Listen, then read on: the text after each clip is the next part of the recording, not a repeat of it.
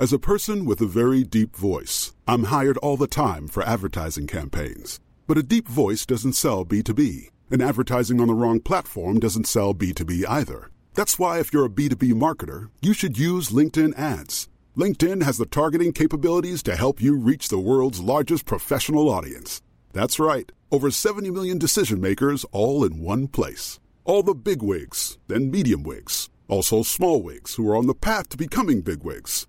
Okay, that's enough about wigs. LinkedIn ads allows you to focus on getting your B2B message to the right people. So, does that mean you should use ads on LinkedIn instead of hiring me, the man with the deepest voice in the world?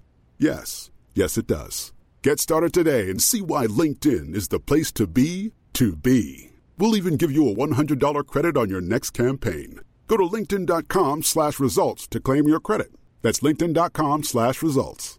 Terms and conditions apply. Millions of people have lost weight with personalized plans from Noom, like Evan, who can't stand salads and still lost 50 pounds. Salads, generally, for most people, are the easy button, right? For me, that wasn't an option. I never really was a salad guy. That's just not who I am. But Noom worked for me. Get your personalized plan today at Noom.com. Real Noom user compensated to provide their story. In four weeks, the typical Noom user can expect to lose one to two pounds per week. Individual results may vary.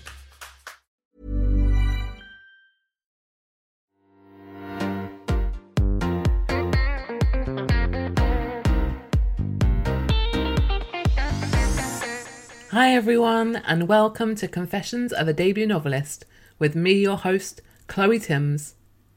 This week, I'm talking to Jyoti Patel about her contemporary novel, The Things That We Lost. Jyoti was born in Paris to British Indian parents and grew up in northwest London. She is a graduate of UEA's Prose Fiction MA and winner of the 2021 Merky Books New Writers Prize. In this episode, we talk about Jyoti's Merky Books Prize win and how that led to publication, the importance of taking yourself seriously as a writer, and how small tweaks to dialogue and using slang gave authenticity to her teenage protagonist. But first, here's Jyoti with an excerpt from The Things That We Lost.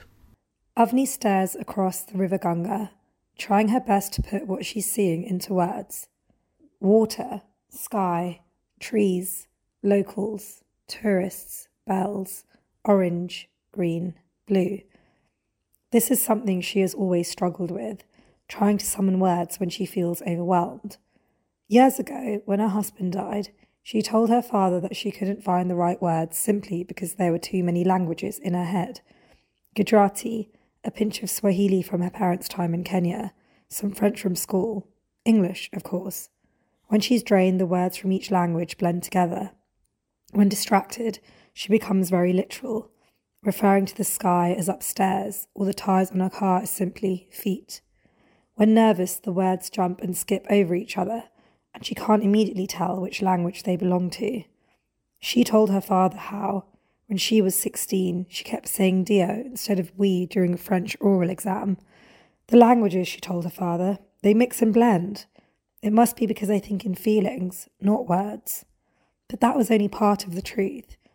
The other part is that what happened to her words when her husband died wasn't at all the same as when she had exam nerves, nor was it the same as thinking about the skies upstairs or Wheels' feet.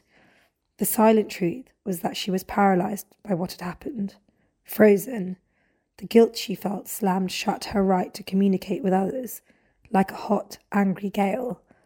The words didn't fall between the gaps of one language and another. They simply disappeared. Hi, Jyoti. Welcome to the podcast. I'm so happy to have you on with me today to discuss your debut novel, The Things That We Lost. Hey, Chloe. So nice to be here. Thank you for having me. So, can you start by telling us what The Things That We Lost is about? Sure. So, The Things That We Lost was published just recently by Merky Books, which is an imprint of Penguin. Um, and it's a story set in Northwest London predominantly. It follows um, two characters, mother and son.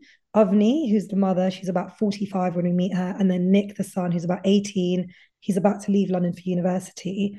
And the story is really about their relationship and the relationship between them and the different people in their families. And really, it's about Nick's story. Um, he's trying to uncover the secrets surrounding who his father was and the secrets within his family story. So when Avni, his mother, is pregnant with Nick, and tragically her husband dies while she's pregnant. So her son Nick is born and never knows his dad. And she holds on to like the secrets of who he was and their life together, really quite close to her. Um, so yeah, it's their story of mother and son. It's, it's a story about belonging, love, friendships, family, identity, diaspora. Um, and yeah, like I say, it was published by Merky Books, and an extract of it won the Merky Books New Writers Prize in 2021. So it's taken almost two years to bring it to bookshelves. Well, I will talk about your we'll talk about your competition win later on. But first of all, I kind of want to hear about the genesis of the novel and where it all began for you. Can you remember kind of that moment of early inspiration? What was it? Yeah, so that's yeah, I love talking about that because it feels like it was like it's so nice looking back and thinking I was having all those feelings and thinking about writing this, and now it's actually a real book. So it's nice to go back to that time in my own head. So yeah, I started writing it in like the summer of 2018. Um, and I'd always wanted to be an author. Um, but after my undergraduate degree, which was in literature, I like basically just decided that it wasn't going to be something that I did. And I threw myself into a career in marketing.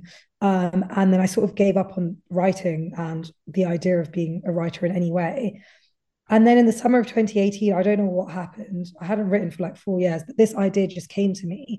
And I started writing down a conversation between Nick and his grandfather, Rohan, who's a big part of the novel too. Um, and within three months, I had a very messy um, draft of a novel, which was so unexpected. Um, I sat on it for a little while. Then I went and did a master's in creative writing at the University of East Anglia, which was absolutely transformative for me as a writer for this book and also for me as a person. Um, and I, yeah, spent like a year on that course. Um, the novel really changed when I was on that course because that first messy draft was all told between just from Nick's perspective, all in the past tense very quickly, um, when I got onto that course, I realized within a couple of weeks we need the mother Avni's perspective for this book to work. We need her for the tension, for the dramatic irony, for the backstory of her love story with her husband Elliot.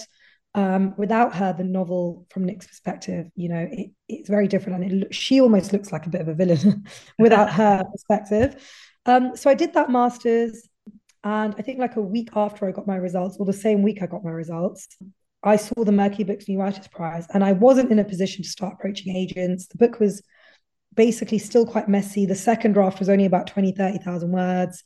I was in the process of rewriting it. The Merky Books New Writers Prize was, I think, like the third thing I'd applied to. I'd applied to like two other little schemes. And I applied for the Merky Books New Writers Prize and I won. And by the time I won, I had a full second draft finished so yeah, and then that was two years ago. And the last two years I've been in the process of editing it, picking the cover, you know, doing all the publicity, and now it's finally on bookshelves. So it's a real like it's a real whirlwind story of how it came to be just before we started recording, I said that I'd been in a couple of bookshops at the weekend and seen it pride of place on tables everywhere. Um, so it's definitely made its mark now in the world. We can, you know, that your journey is is well not complete because obviously you've got to see how readers feel now. But it's so exciting to see that after all these years of working on something, it's actually a real physical book now that people can pick up and buy. Absolutely. And like I said, when we started talking, like going back to that mind frame of like when I was sitting on my mum's sofa in 2018, writing this conversation out, I was just so happy that I'd greeted the writer in myself again and that inspiration and the the, the ability even to write creatively had come back to me. So the fact that all of this has happened and the book is actually on shelves just is just like so special to me.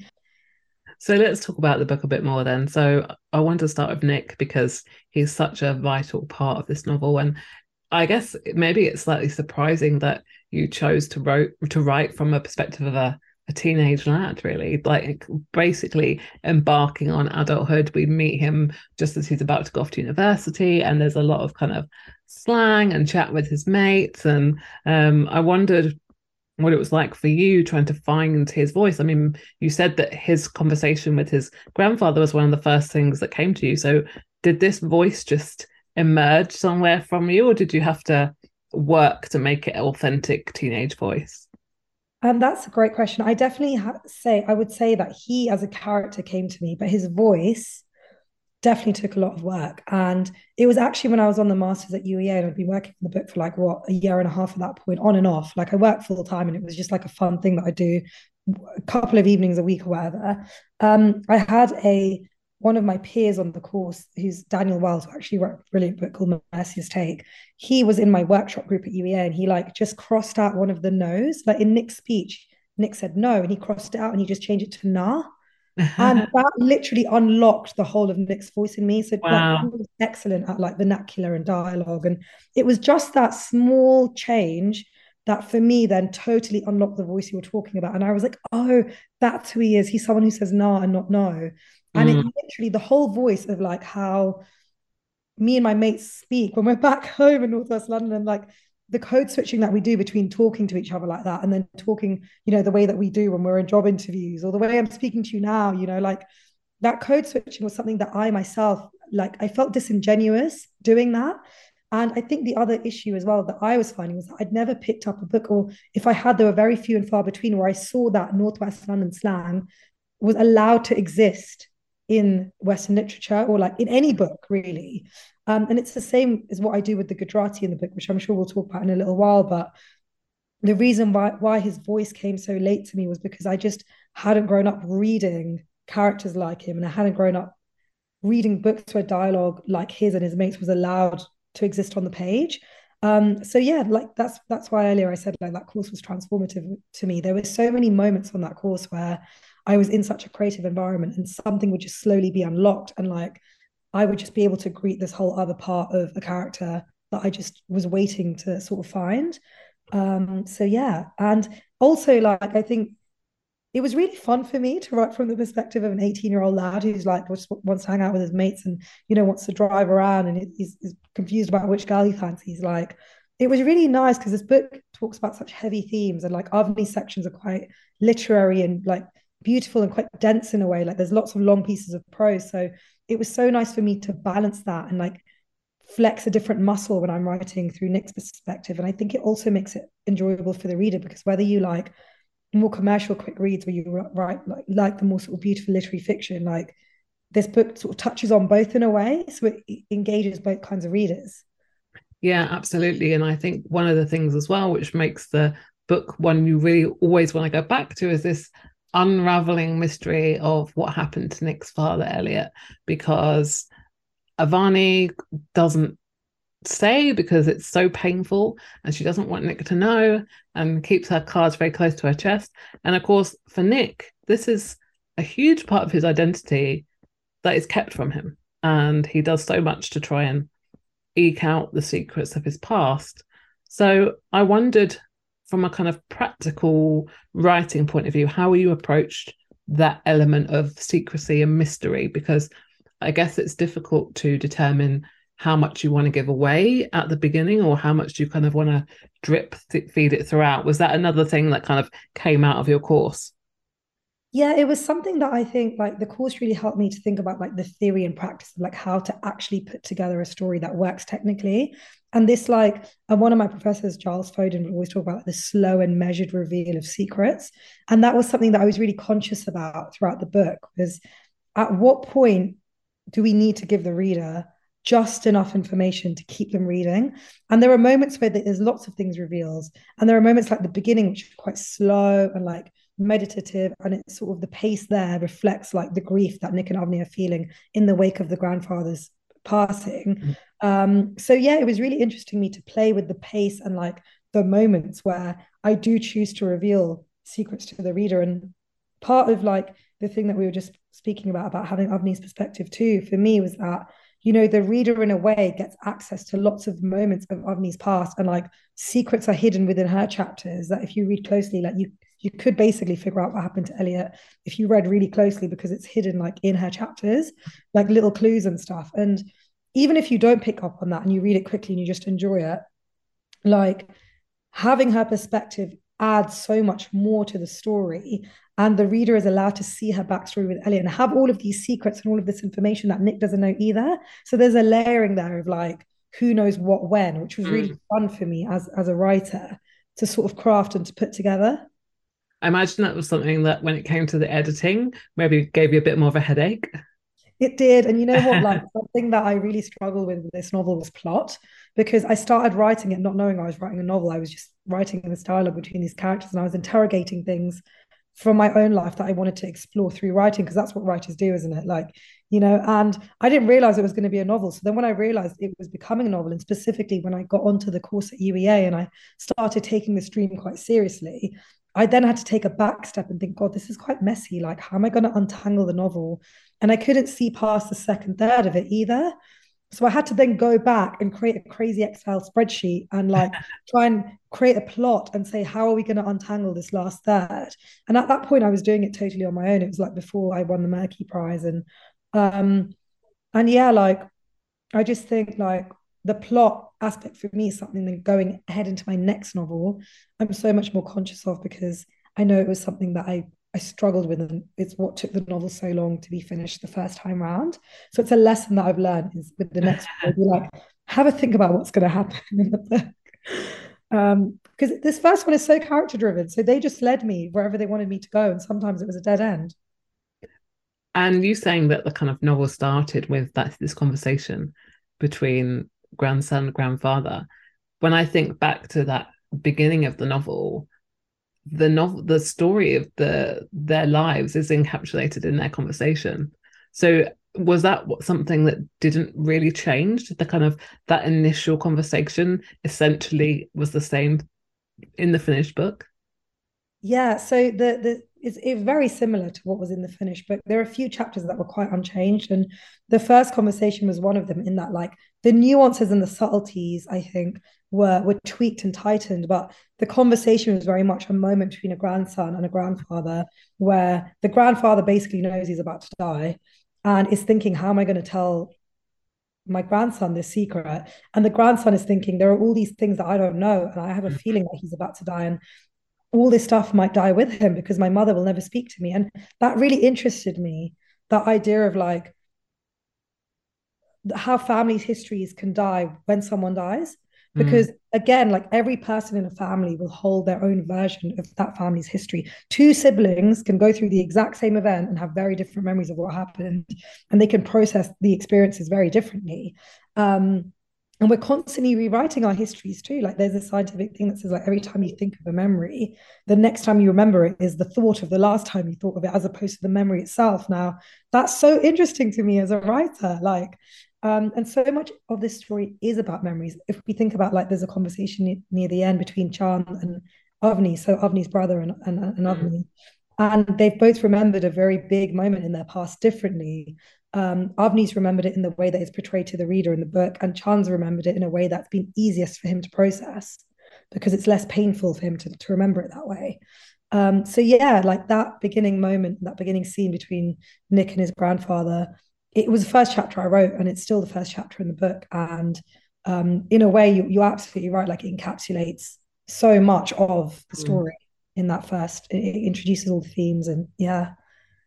Yeah, I'd love to talk a little bit more about Avni. And the, I read an interview with you where you said you were really keen. One of the things you really wanted to explore was this idea of um, identity in a post Brexit Britain, but also looking at it in the 80s and 90s Britain and what it's like to be a person of color and and being both a Londoner but also being someone uh, from South Asia. Can you speak a little bit about how Nick and Avni balance their kind of identity and their experiences? Because I mean, Nick, I think I think I'm right in saying that the first time he's ever been to what you might call his homeland is when they're burying his father.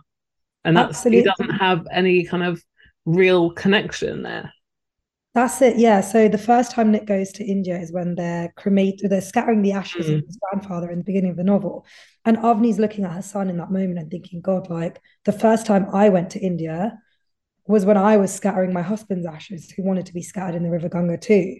And for both of them, mother and son, even though their heritage is Indian, the first time they go to India is to perform this this Hindu ritual, which is which is scattering um, the ashes of their their loved ones in the River Ganga. For me, like I was really interested as well to explore the identity piece between Avni, who is British Indian, um, her ethnicity is Indian, but she's British, and Nick, whose ethnicity is mixed. He's his mother is Indian, and his dad is white British. But again, he's British. He's, mm. he's grown up here. And I wanted to look at this idea of like, where are we from? Where do we belong? And specifically, there's an extra layer of nuance and complexity to this family because, like my family, like many Gujaratis in the UK, our families came here via East Africa. So my great grandparents were born and raised in Kenya, but uh, sorry, my great my great grandparents were born and raised in India, but then they moved to Kenya with my grandparents um, when India got independence from England, from Britain. So my grandparents and my parents grew up in Kenya. So when you meet them, you ask them where they're from, they'll say we're from Kenya. You know, because that's where they grew up, that's where their heart is, that's where their home is, that's where they were they were raised.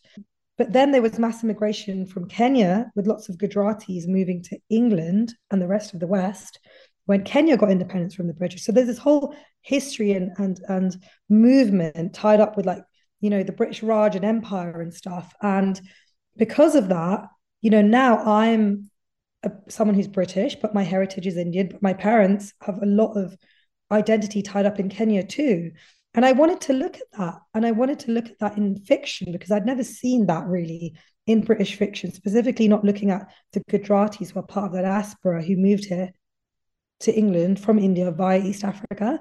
So lots of the novel looks at the way that Avni, as someone who's grown up in Britain, as as someone who is Indian, as someone whose parents were born and raised in Kenya, how she feels like she's allowed to perform those different parts of her identity. And in the 80s, you know, it was a hard time. Her parents moved to London the same year as, you know, Enoch Powell's Rivers of Blood speech, which is mm. the same year my dad moved to England.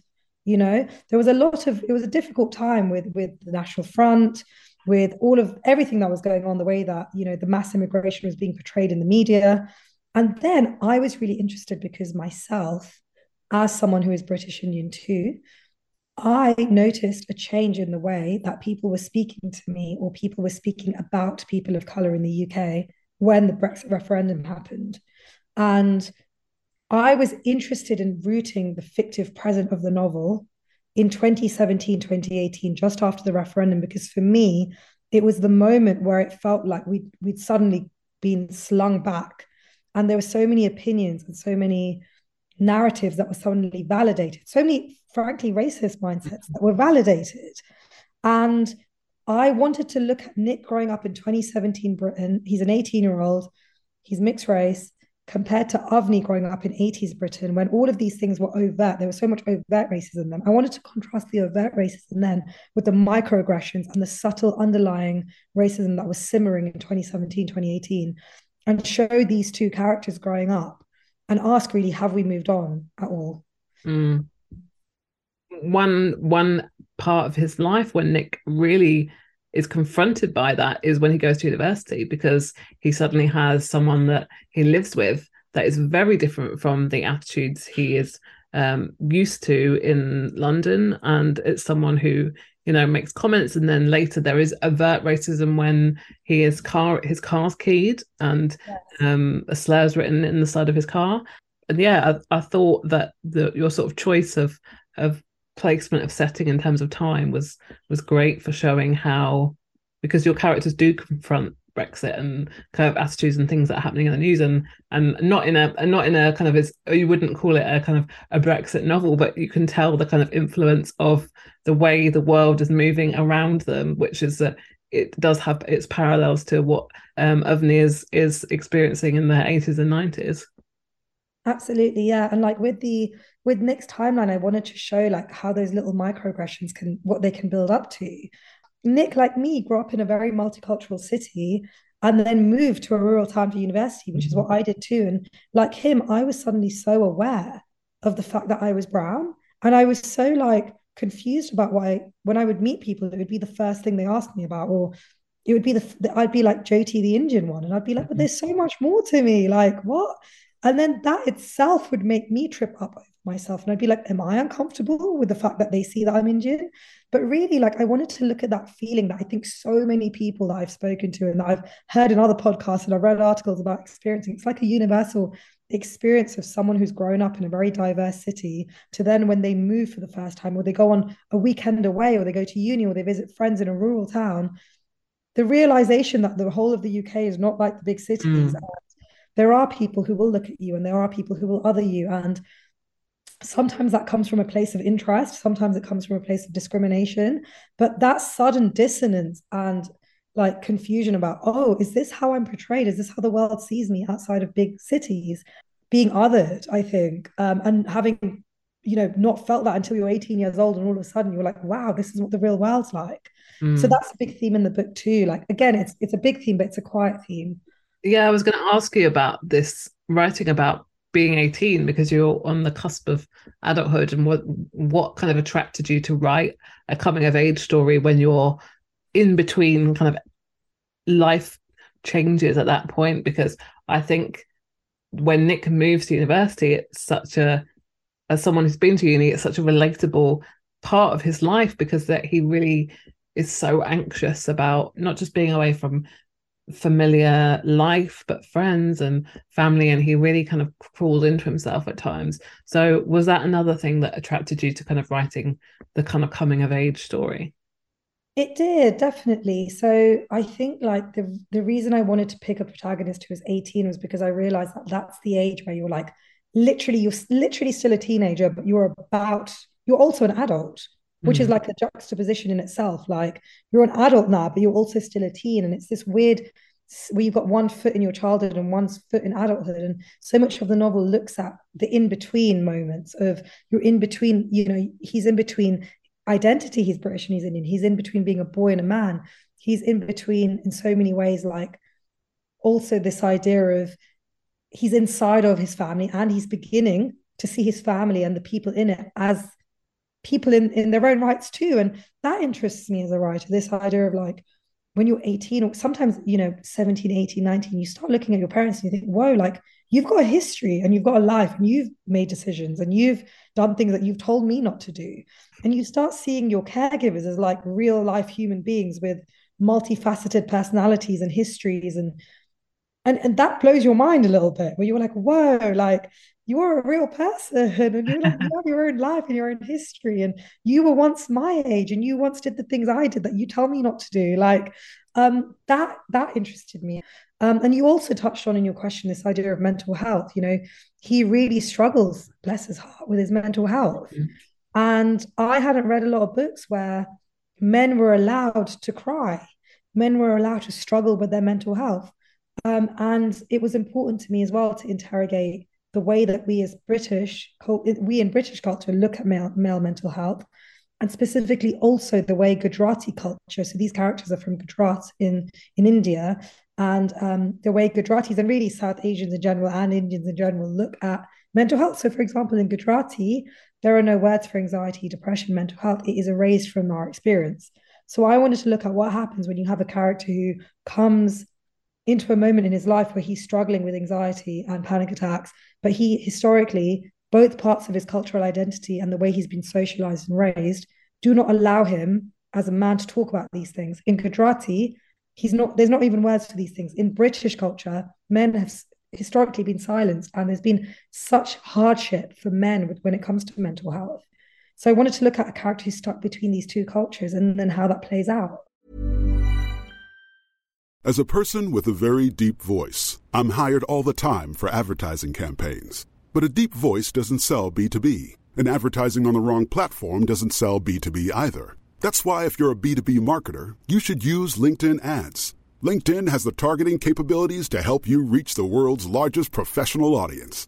That's right, over 70 million decision makers all in one place. All the big wigs, then medium wigs, also small wigs who are on the path to becoming big wigs.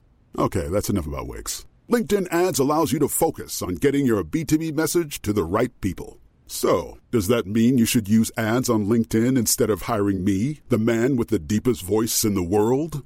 Yes. Yes, it does. Get started today and see why LinkedIn is the place to be to be. We'll even give you a $100 credit on your next campaign. Go to linkedin.com slash results to claim your credit. That's linkedin.com slash results. Terms and conditions apply. Millions of people have lost weight with personalized plans from Noom, like Evan, who can't stand salads and still lost 50 pounds. Salads, generally, for most people, are the easy button, right? For me, that wasn't an option. I never really was a salad guy. That's just not who I am. But Noom worked for me. Get your personalized plan today at Noom.com. Real Noom user compensated to provide their story. In four weeks, the typical Noom user can expect to lose one to two pounds per week. Individual results may vary. Mm. Honestly, I've got so many more questions I could ask you about this novel, but I want to ask you a bit more about your your writing process and you kind of hinted that you maybe are a little bit of a chaotic planner. Um, yeah. so i wondered whether what is it what is your writing kind of routine like? Do you have a writing routine? Are you uh, maybe you've changed now having written a book but do you kind of plan much? Do you plan your characters much? And at what point kind of do you do your research is that kind of ad hoc you do it when you need it what's your general kind of writing routine like so the process of writing this book for me was also the process of discovering my routine so there was a lot of um trial and error. I discovered, for example, I'm absolutely not someone who can write in the morning. I need to sort of live my day, wake up, have a lot of tea, have some conversations with people, do my thing, and then I'm warmed up to write.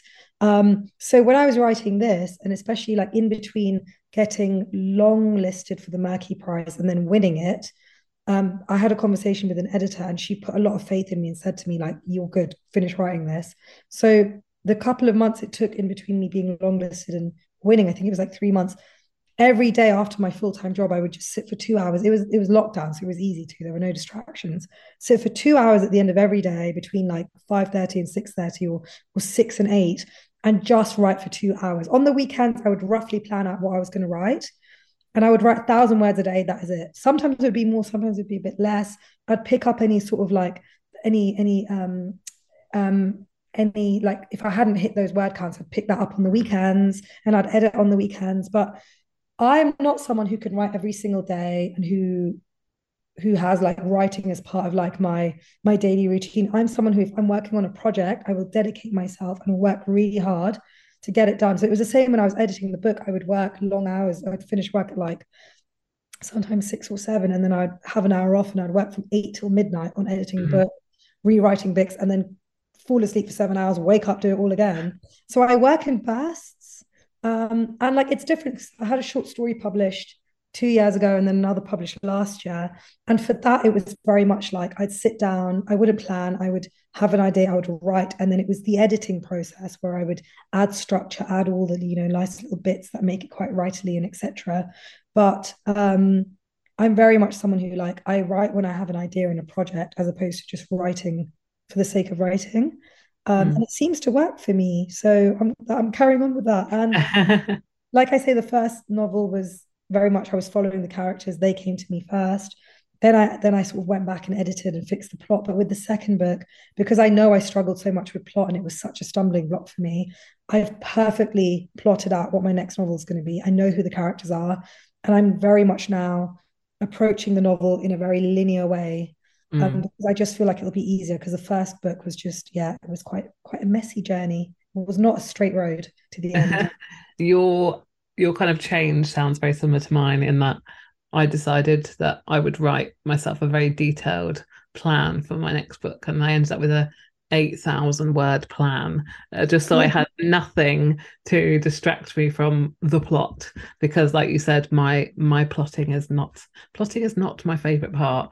Is your do, do you find the kind of blank page part the best bit or do you like the kind of going back and editing and making it beautiful and structurally sound or do you like absolutely hate that part I, I'm absolutely the latter. Like I love going back. And that for me is the fun bit where I feel like an mm. author, I feel like a writer, when I can put in the beautiful pieces of language and like I can think, oh, in the next chapter, I know this is going to come. So let me put in a little Easter egg here, or let me like this would be really nice to tie into like a metaphor I used previously when I was exploring the same theme. So let me like build on that here. That for me is the really fun bit that fills me with warmth and excitement. And I feel like I'm sparkling when I'm doing it.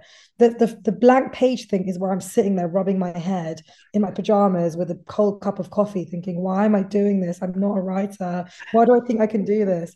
And it's really like the end bit where you're editing that that it really starts to sparkle and i think yeah this is good this is what i'm meant to be doing so yeah what about you like do you do you find joy in the, the beginning bit or No, I'm 100% the same as you. Yeah. I absolutely, I know uh, we, we talk about this all the time that you're, you know, first draft's meant to be awful. It's fine that it's terrible. You know, you can just word vomit on the page. It's absolutely allowed and it's what you should do. I hate every second of it because my brain is going, this is terrible. This is awful. You know, you're really going to have to salvage this so I I dread that part. I love it when I know I've written a really nice chapter and it's beautiful already. And then I, I can maybe go back and tweak a little bit and I go, yeah, I'm happy now. But that first bit where let's say chapter seven I know is garbage, I hate it. I totally agree with you. And isn't it funny that like it's the same with me that some chapters I wrote in this, for example, chapter three, which is where Avni's staring out at the river Ganga, like that for me, I wrote it really early morning, which was unheard of for me, like we said. I don't write in the mornings. I woke up really early one morning. It was part of my dissertation when I was doing my master's. It was one of the only parts of the novel that really like survived from that first draft. And I just woke up early and I wrote it and it just came to me and like I edited it a bit. And by the end of the day, I was like, wow, like this is this is good. Like I think I found her voice. And even now, it's I submitted that to the Merky Prize, you know, mm. a few months later, and even now it's been very it's been edited very little from how that morning when I first wrote it. And every time I went to write a chapter from Avni's perspective, I would go back to that chapter first to remind myself that I do I like I, I, like the writing in her voice can be nice and it can be good. But then there are other chapters, like you're saying, where you know, I think about that final conversation with Nick and Chan towards the end of the novel that, you know, I wrote that and I literally, up until the moment I sent it to the publisher for printing, was still tweaking it because I was like, I, this is so difficult for me to get mm. to the bottom of. And I really need to continue editing and editing and editing until I know it's good. So it's really interesting. Like there are some parts that just flow out of us and some that, you know, we really still have to work on and like continue returning to. I remember a friend gave me some really good advice that changed my perspective a little bit. And she said, the problem is you're reading your work knowing which chapters was like blood, sweat, and tears. And you know the chapters you had to drag yourself to write and you had to sit there for four hours looking at the same a thousand words. But when a reader picks up your book, they will not notice. And it was until she said that to me that I was like, do you know what? That is so true. And the only time I've really noticed that I don't see it anymore is when I was listening to the audiobook version of my book because it flows. I can't see the the lines, you know, I can't see the the gaps where I was really struggling with a particular passage because the I mean the narrator of the audiobook is amazing, but because it's performed and I'm not reading on the page, it's seamless. Yeah, I, I totally agree with you. And the audiobook of this was narrated by Nikesh Patel, who's absolutely unbelievable. Amazing. Mm. And also Nikki Patel, who is also a great British Gujarati actor. And it was so amazing for me to have three Patels. I wrote it and they they're both called Nikki and Nikesh. And then there's Nick in the book. And I was like, this is just meant to be. But um, but but like coming back to what you're saying, like the moment for me as well when I heard the audiobook, I, I, I was like, whoa, like this exists outside of me now because for so long it's existed in my head or on my laptop. And hearing it, like you say, performed by professionals who actually like get the characters and who are bringing them to life in every way was so incredibly special for me. Like it was probably one of the most special parts of this whole process, mm. listening to the audiobook. And they both just do such an incredible job. Like I, I, yeah. And, and I was like, wow, like this, I think I'm an author now. Like having heard that back, I was like, yeah, I think, I think I can say I'm an author now because it felt like a real story. And um, like you say, when I was listening to it back too, I was surprised by some sections because I'd only ever heard them in my voice. Mm. Then hearing them in the voice of the characters, who the actors are playing, I was like, oh wow, that's a really good part of the book. I would sort of always ignored that before. Um, so yeah, it's a really magical moment. I'm sure anyone else who's an author listening to this will will be able to relate to how special it feels to to hear the audiobook and to hear it exist outside of yourself for the first time. Definitely, I think that is the hardest thing because we have to read as we have to read our own work as writers, editors, and readers, and I think it's really hard. I wanted to touch back on your um, creative writing MA you did at UEA, and I think a lot of writers will have a point in their life where they make a kind of conscious decision to take their writing seriously and invest in it, whether it be time or money or courses or whatever it is.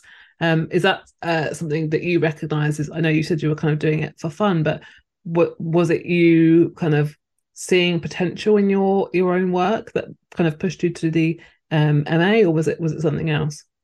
So I'd I'd done the undergraduate degree at Norwich at, at uni- the University of East Anglia in Norwich too, which is where I did the masters, and my undergrad was in English and creative writing, and that's because I knew they had this really famous MA in creative mm. writing, and so many of my favorite writers had done it. So I'd done the undergrad, went off and did my my career in marketing, and was like, oh, I'm not going to write again. And then when this story came to me, it was my mum who was like, you've always said that one day you'd want to go back and do that masters. Now I thought it would be when I was in my 60s and I'd had a bunch of kids, a long career. And I was like, okay, let me try and be an author now. So it was something that I'd parked and I was like, didn't even think about. And my mum said to me, like, you know, why don't you why don't you apply? And I thought, mum, there's no way. There is no way I'm going to get in. Like, I haven't written in years. And I thought, you know what? Let me just apply and then I can put it to rest. And then she won't be nagging me and I, I won't be nagging me, thinking maybe I should just do it. I applied and got in. And it was the moment that I got in that I actually started to think, this book might have legs because if it's good enough to get into that course, mm. like because it was a bucket list dream of mine, and it's, it's it was one of those things I always wanted to do. And I remember I just like crying when I got the news of like that I was going to do it because it was the first time I applied, and it was so much earlier than I thought I would go and do it.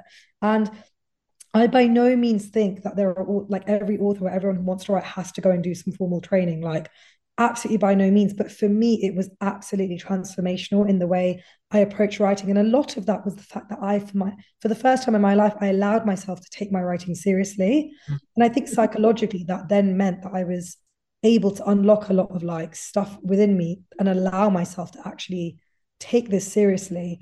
And i do think like there are so many things like you know there's that platform masterclass like on there. There are some amazing master classes, master classes with like Margaret Atwood and like writers like that. There are free like YouTube like playlists you can watch like from writers talking about their writing process. There are like things like the Faber course you could do or the Curtis Brown course. Like there are so many things people can do for free or for very little money that might just allow them to take themselves seriously as writers. It doesn't have to be a master's. It doesn't even have to be a course. It could be like reading a book. Like Anne Lamott's got a great book called Bird yeah. by Bird, which also unblocked me as a writer when I was blocked. So it doesn't have to be a course, and I by no means that you have to do a course to be an author or to be a good author, but it was something that I would recommend in terms of like what it represents, which is taking yourself seriously, whether it's reading a book, signing up to masterclass, listening to podcasts like this. I think just being within that space and allowing yourself to exist in a creative way and giving that part of yourself time of day every writer should be doing in some way you know? I think i just made that rhyme. Maybe the next book will be poetry. Um, but but yeah like it, it was it was a great it was a great thing for me. It really was. And you also get to spend time with other weirdos that take themselves super seriously when they're writing That is the best part. Like the mates i've made on that course are absolutely like and it was so nice as well because a few of us were, you know, we, we all graduated at the same time and a few of us had debuts come out at the same time. So we could call each other up and be like, oh yeah, like, is this normal? Or like, oh, like this is happening, or like, hey, at what point should this happen? And it was so nice, like, because writing is so lonely. It's just like you and the page. And especially someone like me, like I wrote the first draft of the novel. No one knew I was doing it. It was such a private thing, and I was so shy about it. So to be able to share in that and to be able to for it to stop being lonely and it start being like something that you you have people that you can talk about and you can compare notes with that was a big thing I got from that course too. Like you say, like mm. meeting other weirdos who love to write. Like it was huge for me. And now they're some of my best mates. So let's talk a little bit more about the Merky Prize when yes. I want to hear a bit more about the experience, kind of what made you apply and how it all happened really, because from this, you went on to get your book deal, um, and you were think you were the second person ever to have won the prize. So, kind of how what was what was it like? Tell us about the experience. Yeah, so it was. Um, I've touched on it a little bit already, but it was it was very much like I applied. I got my my results back from UEA, and I wasn't ready to approach agents. I had like a 20, 30,000 word draft. I went to UEA with a 50,000 word draft and it was totally ripped apart by myself because I was like, I need to be more conscious and deliberate and considerate about how I put this story together.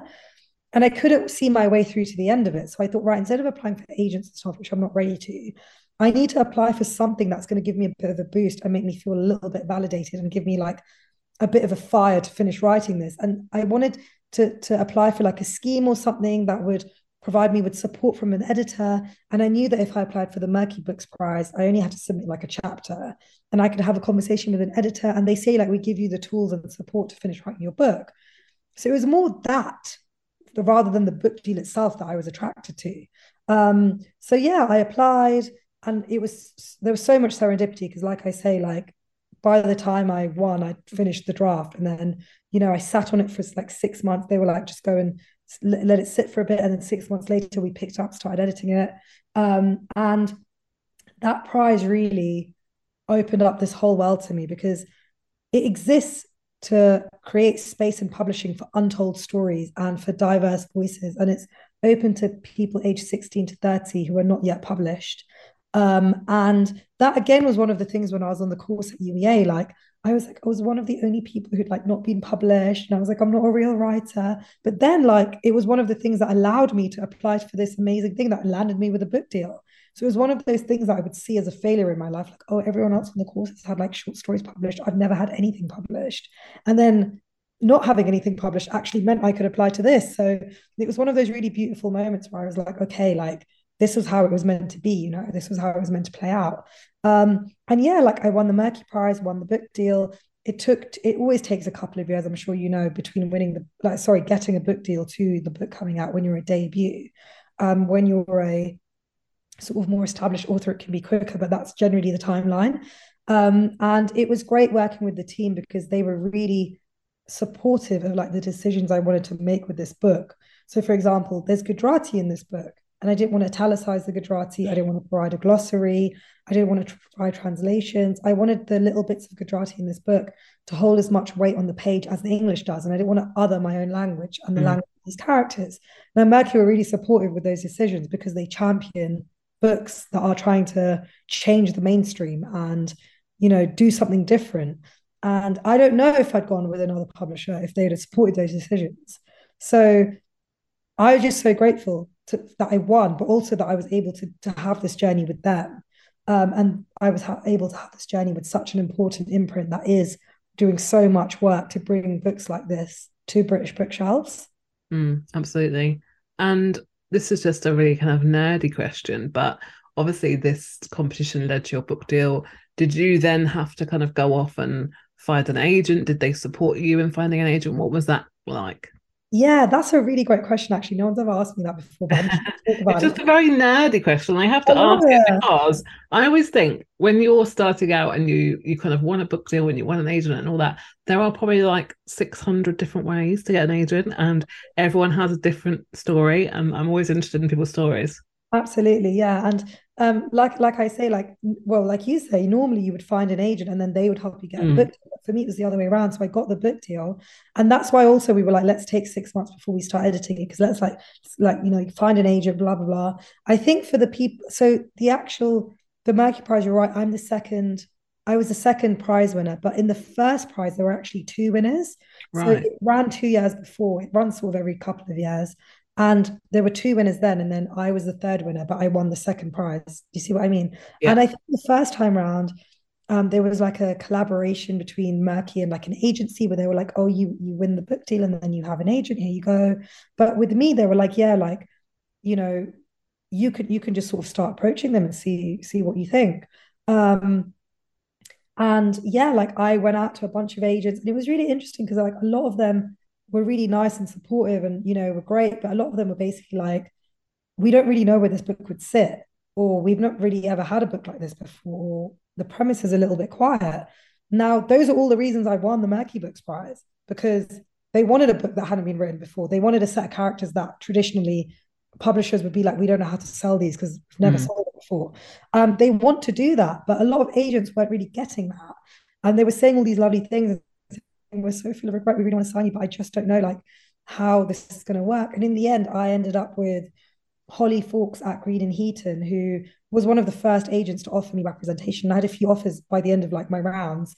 And from the first conversation I had with her, I remember I called my dad up afterwards and I, he was like, How did it go? And I said, I would be so happy to sign with her. I was like, She just gets it.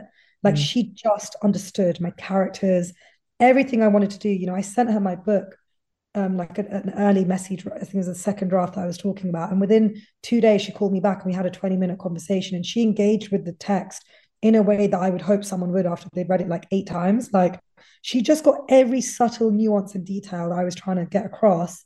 And I'm sure you've given this advice before in your podcast, but like if, if there are any authors listening, the one thing I would say is, you know, your publisher is like the editor at your publisher might change, you you might change publishers, but the one person who will stand by you the whole process is your agent. And it's so important to find someone who is on the same page as you. And especially if you're a debut, it can be really easy to be attracted to like the big name agents, but it's more important to be with someone who is going to champion you and answer your emails and pick up the calls and not have loads of other big writers necessarily on their list. Like, and for me, like I went with Holly at Greene and Heaton because she just got my characters and I just thought she gets it. And until that point, I hadn't really spoken to many people who just got it. Um, so yeah, I won the prize in the book deal, and then I went back and found an agent, um, which was like going backwards. But it's been such a great process, like with Merky, but also the whole team at Greene and Heaton. Like I would highly recommend checking them out as an agency if anyone listening is looking for agents because they are just like the, the absolute best of the best in my opinion they're incredible it sounds like you really lucked out there but i'm so shocked that despite winning the competition you were still having people saying we don't know how this would work we don't know where the book would fit that is oh, that is mad to me because i just think you won the competition. Like the publishers, are, the publishers, are, yeah, you have the book deal already. Publishers are so behind you. They're the ones that are going to be doing the marketing, publicity. Like if they're behind you, why wouldn't an agent feel that? I just yeah. that's mad to me. And it really upset me as well at the time. I remember thinking, is the book that bad? That like I have a book deal and they still don't want me. But really, I think what's I have a lot of friends who are like in the industry and publishing booksellers, like work work at agencies and mm. stuff. A lot of them said to me at the time, they were like, JT, like it's such a taste driven and sales driven industry. So like an agent could absolutely love you, but if the person who they're working alongside in the agency, or if like they if their list is full and they just can't like they can't articulate exactly why they think this book is going to be great in every way and they don't feel 100% about it. They feel 99% about it. They mm. won't offer you representation. And it was hard because like i did get a few offers in the end and i had a lot of agents who were like really complimentary and i could tell really did want the book but just couldn't sign me because they they just kept saying like we don't know like where this would fit. And i was like that's why i won the merky books prize. And that's why hopefully it'll resonate with people because mm you know, it's not been done before. Like we've never seen characters from this background in, you know, in in British bookshelves. And um, so yeah, it was really interesting. And it was one of those moments where I did feel like, oh God, maybe, maybe this whole thing is just like a, a fluke, and maybe I'm not a good writer. Um, but it's been nice, obviously, everything that's happened since winning the prize, like getting on the Observer's top 10 list and like all the good feedback and you know all the you know I got shortlisted for the Bristol Short Story Prize last year, had a short story published with them. And all those little moments have really helped me build my self confidence as a writer.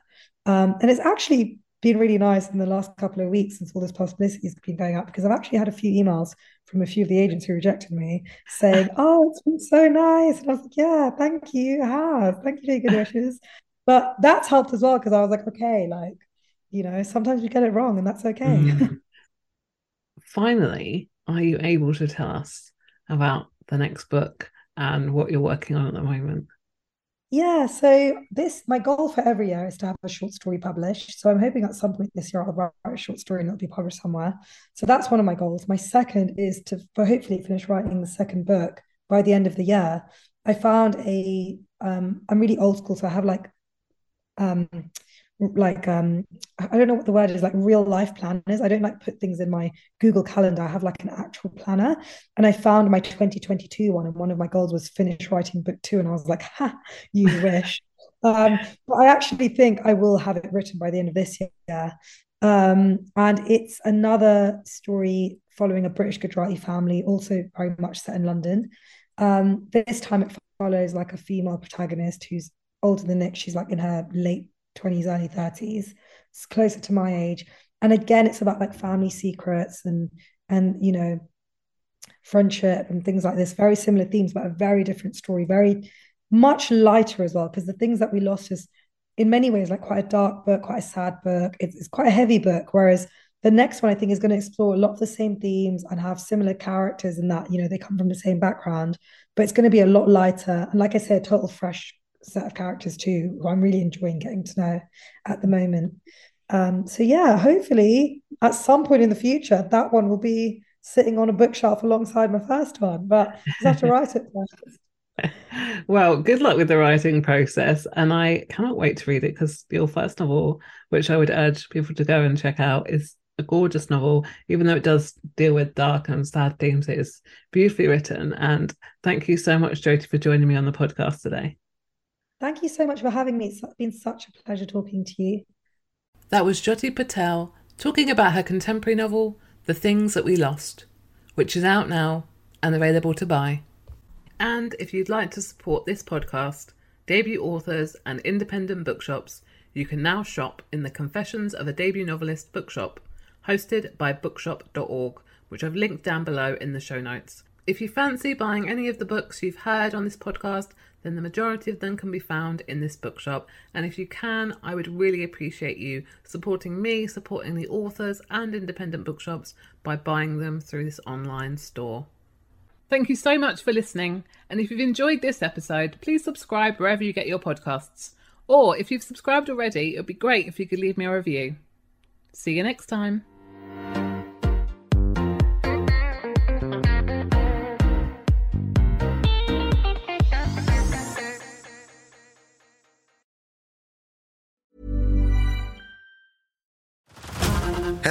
Hulu this March, where our new shows and movies will keep you streaming all month long.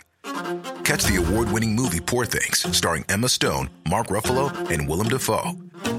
Check out the new documentary, Freaknik The Wildest Party Never Told, about the iconic Atlanta Street Party. And don't miss FX's Shogun, a reimagining of the epic tale, starring Anna Sawai. So, what are you waiting for? Go stream something new on Hulu.